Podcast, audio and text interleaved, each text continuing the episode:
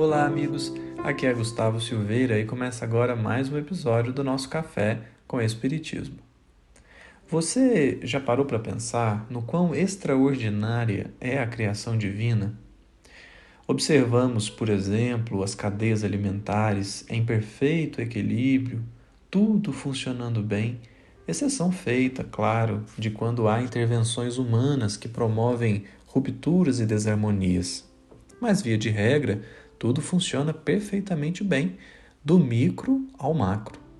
Desde a célula minúscula aos sistemas e galáxias mais complexas, podemos notar que houve um ajuste muito sábio e preciso.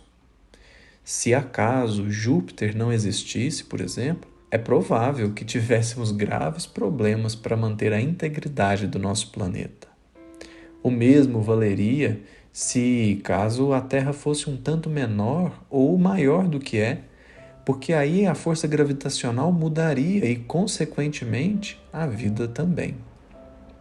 Sabiamente, existe apenas uma espécie capaz de raciocinar e decidir aqui no planeta. Já imaginou se houvessem duas? Duas espécies capazes de pensar, escolher e deliberadamente agir no mundo? Que caos que não seria, não é? Com uma só já, já dá tanto problema. Mas não, há apenas uma espécie, a humana, com essa diferenciação. Então a gente se pergunta: por que é que tudo funciona tão bem? Por que é que as coisas não fogem ao equilíbrio? Novamente, exceção feita aos seres humanos. Alguém com fé e uma consciência minimamente desperta diria: é porque Deus nos sustenta a todos. E de fato, precisaremos concordar. Kardec, inclusive, falará algo assim no livro A Gênese.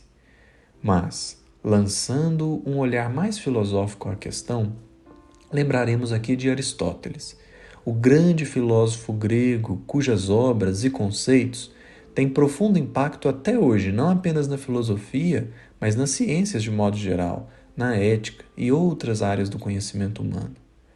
Aristóteles dizia que cada ser, cada criatura foi feita visando um fim, uma finalidade.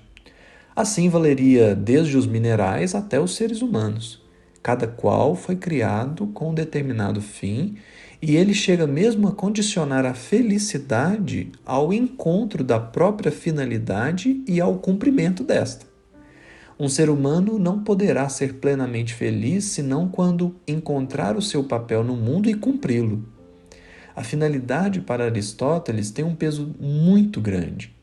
Em consequência mesmo dessa finalidade, Aristóteles vai definir a ética, uma das causas dos agrupamentos humanos, a felicidade e alguns outros conceitos em que essa finalidade impacta em maior ou menor grau. O fato é que para o filósofo grego, a finalidade de uma coisa é a causa da sua criação. Claro que aqui talvez precisaríamos de mais tempo para discorrer sobre o assunto. Mas ele dizia que o fato de a natureza estar em equilíbrio é porque cada coisa está cumprindo o seu papel. E nós queremos aqui partir dessa ideia de Aristóteles para construir um pensamento que pode ser muito interessante para a nossa vida.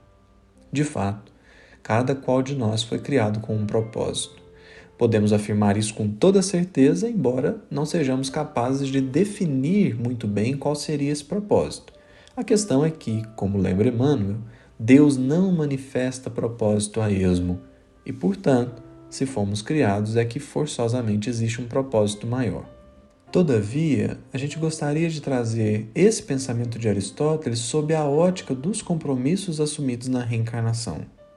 Em maior ou menor grau, todos nós assumimos compromissos que a vida vai nos apresentando, trazendo mesmo à nossa porta, a fim de que os assumamos e de que cumpramos aquilo que precisamos. De modo que, por analogia ao pensamento aristotélico, poderíamos dizer assim: a causa da reencarnação está na necessidade de cumprir o papel que lhe compete, até porque ninguém reencarna a passeio. Porém, é curioso notar o número de pessoas que não cumprem o seu planejamento porque ficam excessivamente preocupadas em fazer algo que outros estão fazendo. Embora a vida lhe encaminhe para uma área, ela quer outra. Embora a vida lhe traga compromissos, ela deseja outros. E assim a pessoa pode ir impactando sobremaneira o seu percurso tão somente porque não é capaz de aceitar os processos da vida. Essa é uma questão delicada e que demanda muita reflexão. Porém, deixamos aqui uma pecinha desse grande quebra-cabeça. A vida nos apresenta tarefas que, não raro, nos exigem resignação, esforço, trabalho e amor. Mas, por mil motivos diversos, dentre os quais destacamos a insatisfação perante a própria tarefa, nós desviamos do caminho.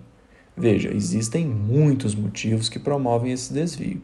Um deles é: não cumpro a minha tarefa porque eu queria mesmo era cumprir a do outro. Se esse é o caso, talvez valha lembrar uma trovinha psicografada por Chico Xavier e ditada por Mário Linhares. Está no livro Chão de Flores e ele diz assim: ação no bem, por mais simples, é sempre elevada e bela. O sol, luzeiro gigante, não faz a função da vela. Para além do que, obviamente, os versos dizem, há de se ressaltar que a natureza está em harmonia porque o Sol não pode e nem deseja fazer a função da vela, e a recíproca é verdadeira. Cada qual está no seu lugar, cumprindo aquilo que lhe compete porque não existe função eminentemente mais importante que as outras. Tudo depende do contexto. O Sol não faz a função da vela, ainda que esta seja pequenina, ínfima mesmo. Assim somos nós. Posso passar a vida todo frustrado porque não sou competente nessa ou naquela área, sem me atentar que existe ainda uma outra, que posso ser tão útil quanto os demais o são naquelas que lhes competem. Enquanto Paulo saiu a divulgar o Evangelho, foi preciso que existisse Pedro para cuidar da casa do caminho. Enquanto tivemos os martírios diversos, tivemos João, que, segundo a tradição, desencarnou por vias naturais, mas que cumpriu igualmente um divino papel, trazendo-nos o seu Evangelho, o Apocalipse e todo o testemunho da vida fiel a Jesus. Percebamos assim que tem o sol, tem a vela, tem a lâmpada, tem a luminária, tem o farol. Todos iluminam, mas cada qual é útil a depender do contexto. Apliquemos os nossos esforços em perceber aquilo que a vida tanto nos pede a fazer e avancemos na direção do bem supremo, que necessariamente é o bem de todos. Um grande abraço e até o próximo episódio do nosso Café com Espiritismo.